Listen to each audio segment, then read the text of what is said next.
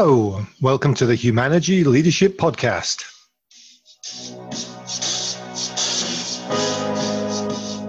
I'm David Wheatley, and we're here to talk all things leadership.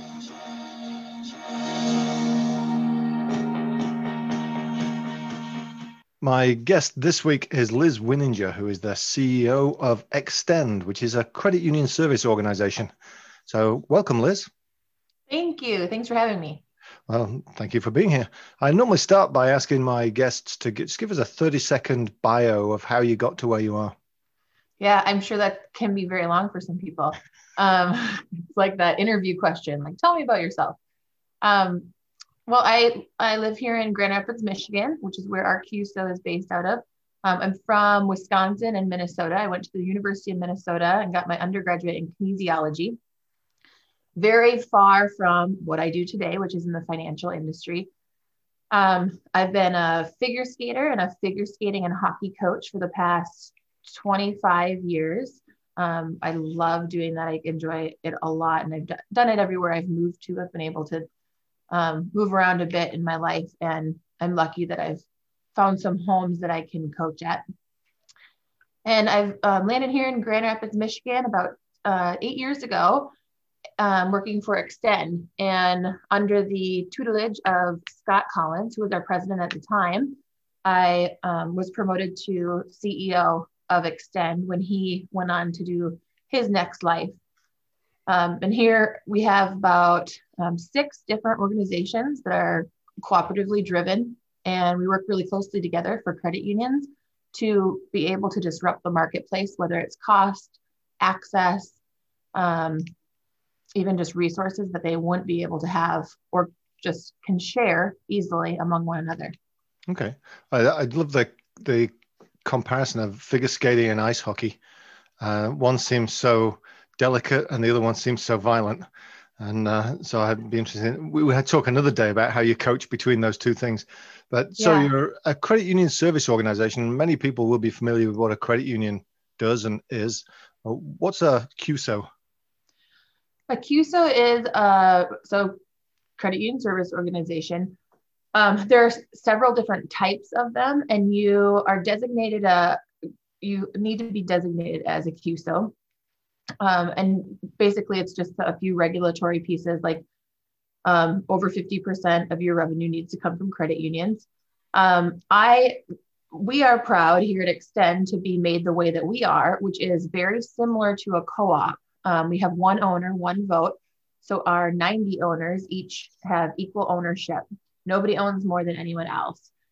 Um, a lot of our partners operate that way because it's so close to a credit union, which really helps us to be able to understand the shoes the credit union walk in every day and live by the seven cooperative principles, which, if people aren't aware, um, range from democratic, um, regulatory, body to open membership to um, really when you expand on it a little bit um, it's making sure that you are giving back to the community that you serve and that you can do that in many different ways. And credit unions for example will have very low rates on their loans. Cusos can do it in many different ways. We have returns to our owners. And then we also um, make sure that for extend it's it's access to resources that they wouldn't typically have if they were potentially going it alone. Um, originally, it started off as very, some would say small credit unions, which we try not to talk about credit unions and small and large, but smaller credit unions getting them access. And we are a people company. So most of my products all center around people like call center, marketing, bookkeeping. Um, and as you can imagine, pandemic hits. Um, we're in a really unique position to help people out because a lot of people couldn't be in the workforce due to many things, or credit unions were um, struggling there. So about 20 years ago, it's 2002, uh, five credit unions put $5,000 into a hat, and they said we believe in shared resources when it comes to working with people, and we want to see what we can do. There really wasn't a business plan around it. It was just we know that we need something here. They also wanted to have a voice in something that they were building and very realistic, obviously, price point. So for these credit unions to say, we want a, a seat at the table. We want to have control over an organization and um, the direction that it's going to go, but but um, we don't have the money for a real investment. So we're going to invest our our um, our think power, and we're going to invest our time more than our money. So that's how Extend was founded, and today we are um, doing very well. Um, we were we're lucky we have some really great partners that give us access to technology, which cuts down on cost, and that technology is actually owned by our owners, so they're not paying uh, a fee. So really long answer to what's a CUSO, but that's how we um, came about. it's a great answer to because the uh, Humanetix does, does, a lot of work in the credit union world, and yeah. I think one of the reasons we do is because we we fit in that world that uh, those principles that uh, are democratic and member owned rather than being shareholder owned at the uh, and it's all about making money. It's all about serving the member in the credit union world, and all a credit union service organization is is bringing credit unions together to be able to better serve the member. That's right. Uh, and through select services. So, so you work with credit unions all over the country. And I said country. I was looking to see if I was going to get corrected and say, and you were going to say world there, but all over the country uh, to provide extra services that they maybe wouldn't be able to tap into, at least at the value that you offer if they were going alone. Yeah, one of our biggest value props that we always hang on to not just disruptive pricing, because if you're only going after price, then you kind of lost sight of the value. And sometimes that can hinder the product that you bring. But we, we really talk about more creating access for people and creating expert resources. So even like billion dollar institutions, billion dollar credit unions, we work with them because they just don't have and they don't need someone in their organization who has a very unique specialty in a certain marketing area. Right. So some of our training focuses on that too. It's really all about uh, everything that we do for. Um, we've we've been able to build a very unique network that truly somehow without having to sign a contract truly believes in the movement of credit unions and the, the, the, so it's called the credit union movement that's been around for about 40 years um, and we each we each benefit in one way or another, absolutely, financially or otherwise. But also, we know that if one of our credit unions or one of our CUSOs wins, we all win because it creates more access for us in one way or another. If you think about either uh, business wise, financially, operationally, and all, all those aspects. So it really opens the door. So credit unions are truly like the the place for collaboration. Um, I think it's unique because when you look at community banks, well, they're owned by stock stake, they're owned by their um, just a private ownership, not by their members. This is something that they've missed out on because they don't have that to their core that they need to band together because it really benefits all community banks. And you start to see it a little bit more these days, but that's something that our um, that credit unions globally have been able to do. And I think it's interesting the principles you mentioned. I think in some forms are called the Rochdale principles, uh, which started the cooperative world. And Rochdale, the city or the town, is just about an hour and a bit from where I grew up. So uh, oh, nice. It's, it's, good to see that that's um, it's, it's, on the west side of the country, but we won't talk about that as a different whole different argument. But uh, the Rochdale principles will say, hey, this is what a cooperative is really about. And credit unions are cooperatives and credit union service organizations are cooperative as well. And um, and so you're you're in this world that is really built around a greater good working connection with folks.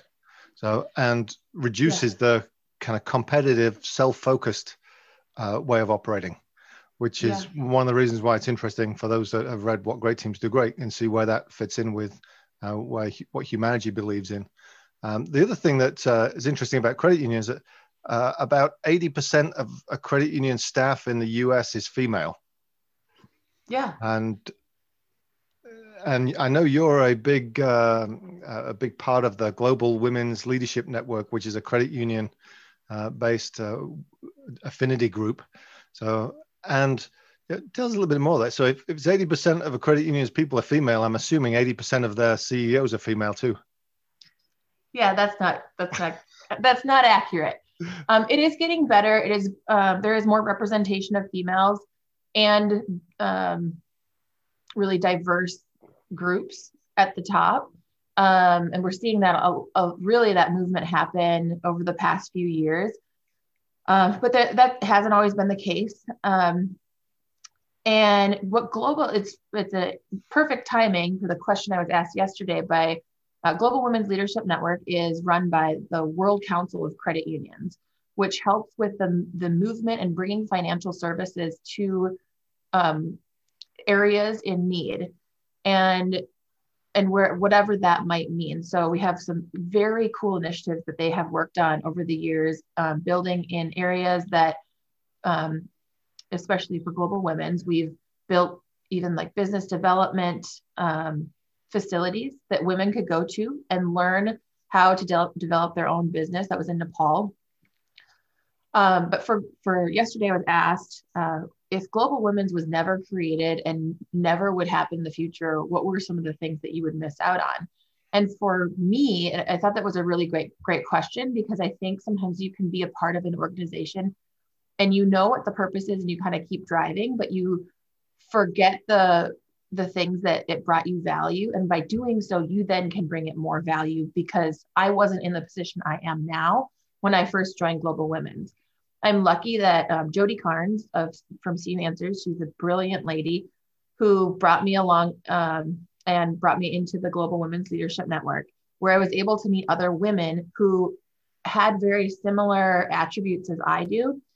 And in the past, I hadn't seen that representation before. And I didn't know how, um, maybe not how to carry myself, but to be proud of some of those attributes that could be called stubborn, pushy, alpha, you know, other words that I don't want to get you banned from uh, your platforms for saying. Um, but so you, I was able to meet all these women. And in doing so over the years, I then could meet their network of women or men who have helped, who truly like, I would not be CEO of this company if it weren't for um, some of the, the things that I was able, the people I was able to meet along the way and learn from. So, what's one or two key lessons you've learned from that, from, specifically for a, a female leader in the organization? What's a couple of things you, you've really garnered? Well, I think the one of the most important, the first lesson, um, and I talk to people about this quite often, is um, it's not about me being a female. And I don't mean to belittle the importance of being a representative as a female. That is important that I represent a leader as a female for sure. But I think the first thing was um, if you believe that you got the job because you are a female, you're going to have some issues with per, imposter syndrome or um, confidence issues. Because imagine being chosen just because of an attribute that you had no control over.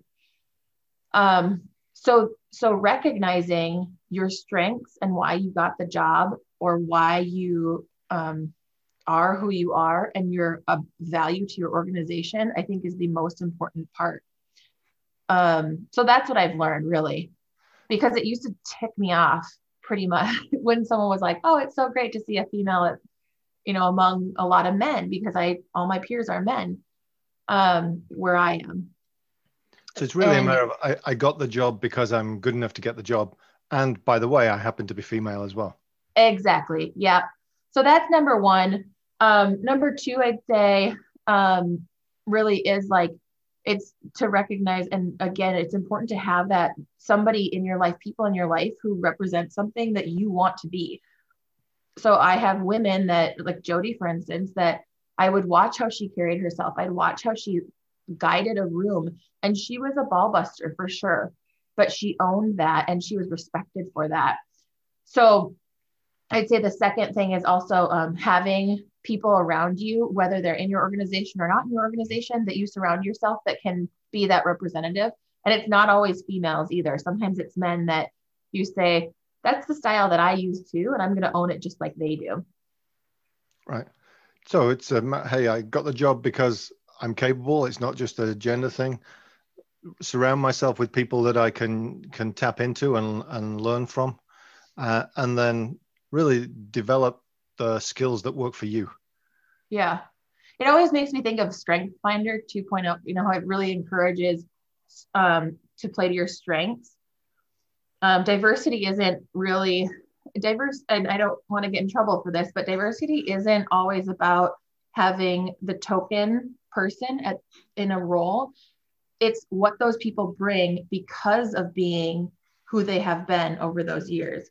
So, um, just being a female, I've experienced certain things that my male counterparts have not, just like they've experienced things that I haven't.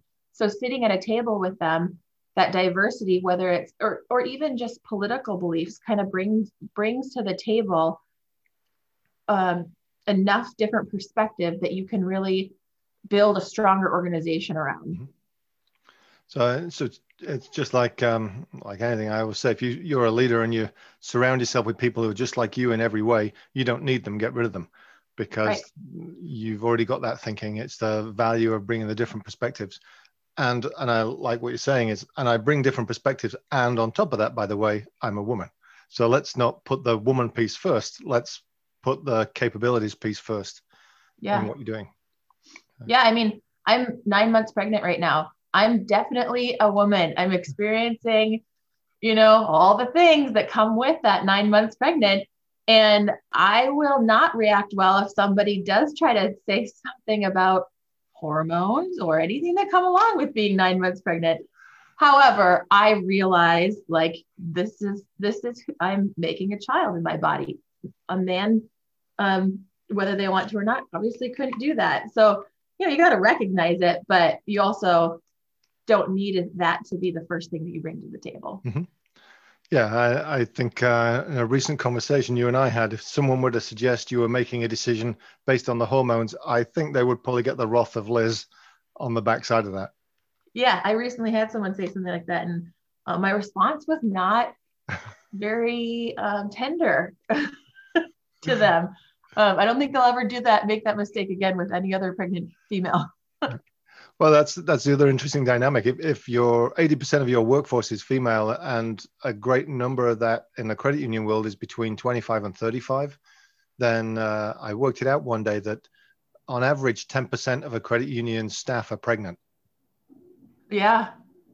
That's and, uh, probably extremely accurate. Yeah. well, I, keep saying that to people and they do the mental calculation and say, oh, yeah, that's about right.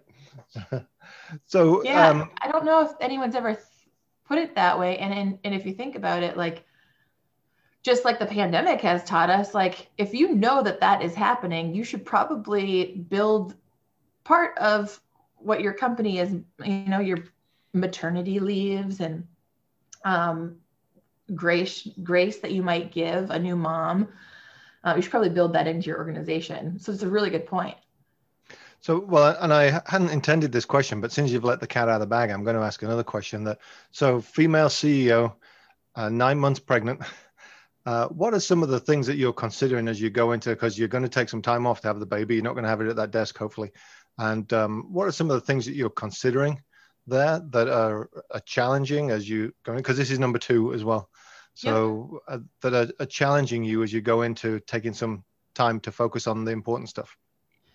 Well, when I got pregnant the first time, um, and even the second time, what ha- you get you get scared because for your career because there is well there's laws around it and whatever you could think that somebody might discriminate against you and you might have less opportunity because you're pregnant and you're going to go through this time in your life where you can't focus 100% on work um, not that that should be what you do all the time anyway but I was really scared when I the first time I got pregnant. I thought that it would I thought that it, you know, I thought my board would be upset or I, I don't know how I thought they would react. You know, I I considered at the time I didn't have a contract and I thought maybe that would stall negotiations or something.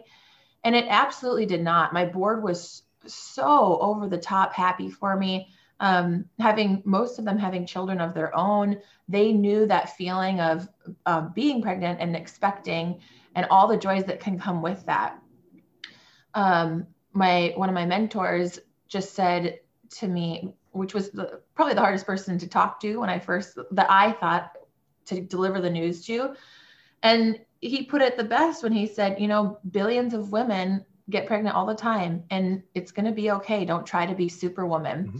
Of course, you don't listen to everybody who's like, oh, things are going to change.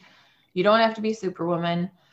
Um, you still try to do all the things that you did before um, and you can do them all it's just you you find different ways to compartmentalize your life and to be a good mom and and be there so that was that was the biggest concern i had when i first got pregnant well my guess is it goes back to one of the things you said earlier as well is that you can do the job yeah and so you're going through your head oh i'm pregnant now am i going to lose my job and all that kind of stuff and i, I guess in some places that's a, quite a possibility unfortunately still today but in your case, it was a, I got this job for a good reason. The people know that I'm planning and prepping. The people know I've got great folks in behind me who are going to be capable of taking care of stuff. And I'm going to come back even better for the fact that I'm now a double mom. Absolutely. I think also um, my empathy has changed for my employees and understanding the positions that they're in from time to time, especially during the pandemic. And I think empathy is very underrated by people. Like people can confuse that with being too sympathetic. Um, but really, it's knowing how, knowing someone's perspective and walking in their shoes. So, have being a mother, I think, has made me a better employee, a boss to people, a leader, as you would say, not a boss, a leader to people. Um, and I and I think that my staff, it was it's been really fun. Like I came in the other day, you were here um, I came out of my office and it's all decorated with baby stuff and they're trying to pick out baby names and they take care of me anytime I walk by. They're just concerned about me. So um, it makes you, you know, human because you're going through the stuff that they went through too. Well, I think that's another lesson, though, isn't it? That transparency, the openness, the vulnerability connects you with your people. And so they will care a little bit more and they'll take the extra step. And I, I love the way it was all being set up because the team is celebrating this rather than it being a matter of oh you're going off to do something and maybe you'll come back it's a yeah. celebration it's part of the organization because you've engaged them in what's happening yeah um the first and, and then th- just thinking back on your question the first time around i totally could have trusted my staff way more than i did i had the doctor write a note that said liz can start working the minute the baby comes out like you you have a doc, you have to get a doctor's note to come back to work. I already turned that note in and I said, nope, I'm going to start working immediately. And that's not healthy for anybody. That's not healthy for me. That's not healthy for my employees. So this time around, really trusting that I have set my team up to be successful. Um, when I talk about the things I need to get done before I go on maternity leave, all of those things just need to get done at some point in our mm-hmm. business anyway. And if I were to say to my team, I need you to take the ball on this, it wouldn't be done the same way I would, which can create a little bit of anxiety, but it would be done really well because I have a very diverse perspectives on my team and they would work together to beat up the project to make it where I would have gone with it as well or better probably better than I would have gone with it. So um, really like walking the talk and trusting my team not only for me it's not about me it's about them knowing that i completely trust that they will get it done in my absence. Right. and that's been we've done exercises. We have a short-term contingency plan that we've created that helped us think through some of the little questions that you might not think about. So that helped a lot um, for both them and i. But um, that's like I'd say the second piece is really trusting that I've um, I've got some real smart people around me who I hired to be as smart as they are, mm-hmm. and I don't need I don't need to guide them all the time. That's that's not where we're at. Well, that's that's a, another great lesson. Is you surround yourself with smart people and, and let them go at it and give them opportunity. It might not be perfect, but they'll certainly keep the ball going. Well, you go take care of what you need to take care of. Mm-hmm. So, and the opportunity will perhaps show some stars and and show some opportunity as well. Yeah. So wonderful, Liz. Thanks for joining us today, and I really appreciate sharing. And all the best in the next few weeks. And um, in fact, this will probably go out just after Uh, so you'll be able to sit at home with fresh baby in your arms and uh, and listen to what you've been saying. So awesome. thank you very much for joining us today, and uh, and all the best. Thank you. Thanks so much, David. You've been listening to the Humanetix Leadership Podcast. I'm David Wheatley. And we're brought to you by the book What Great Teams Do Great, available now at all good bookstores. Thanks to Brian Spencer and Finkel for the music. Please share any feedback and suggestions. I'm available through humanetix.com. And uh, go to iTunes, like, subscribe, and leave us a review so that other people can find us. In the meantime, till next time we meet, stay healthy.